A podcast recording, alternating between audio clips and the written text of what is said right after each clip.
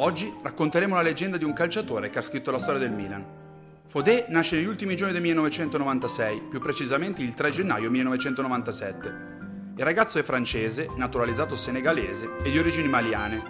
Il suo sport prediletto non era il calcio né tantomeno la danza, no, era il karate.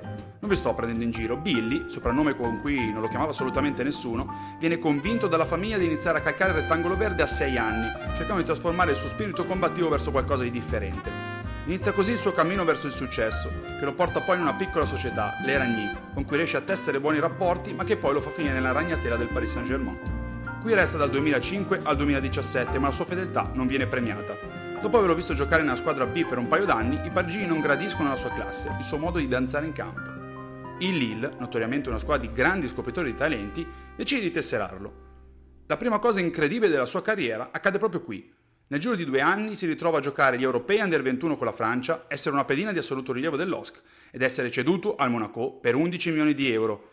Esterno offensivo o laterale difensivo, Fodé trova il suo palcoscenico. Come disse Mrs. Wilkinson nel film Billy Elliot, è come ti muovi, quello che esprimi che è importante. Il ballo esprime libertà nel suo calcio, fatto di cavalcate e palla al piede, non importa verso quale porta. Gli scout del Milan, che si narra in quegli anni fossero tutti concentrati in Francia alla ricerca di un calciatore mancino simile a Teo Hernandez e in grado di far stare tranquillo Pioli, purtroppo trovarono semplicemente un calciatore in grado di far stare tranquillo Teo Hernandez.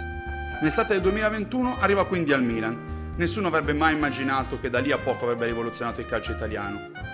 Posso chiederti, Billy, che sensazioni hai quando danzi? chiese l'esaminatrice. Billy rispose: Una bella sensazione, sto lì, tutto rigido, ma dopo che ho iniziato, allora dimentico qualsiasi cosa. E Fodé dimentica tutto, infatti, anche come si marca un avversario. Nel derby di novembre inventa la marcatura al contrario su Darmian, realizzando una folle scivolata che consegna la gloria eterna a Ciprian Tatarusano, che parerà quel calcio di rigore. Egli è luce, egli è confusione, egli vola come un'anguilla e punge come un panda. Un calciatore così fuori da ogni logica che riesce in una stagione a vincere Coppa d'Africa e Scudetto, guadagnandosi la riconferma.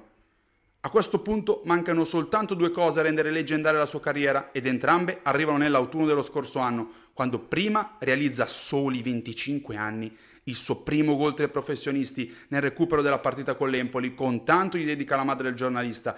Il dedico alla, alla madre. A tua mamma? Sì, a tua mamma. Sì, a tua mamma e poi presenzia al mondiale. Le motivazioni non sono però più le stesse a questo punto, Fodé non è più quello di prima e il Milan lo sa. Ora il momento dei saluti sembra essere arrivato e possiamo soltanto dire grazie a un monumento indimenticabile. Grazie Billy Ballo, continua a danzare libero. Sì,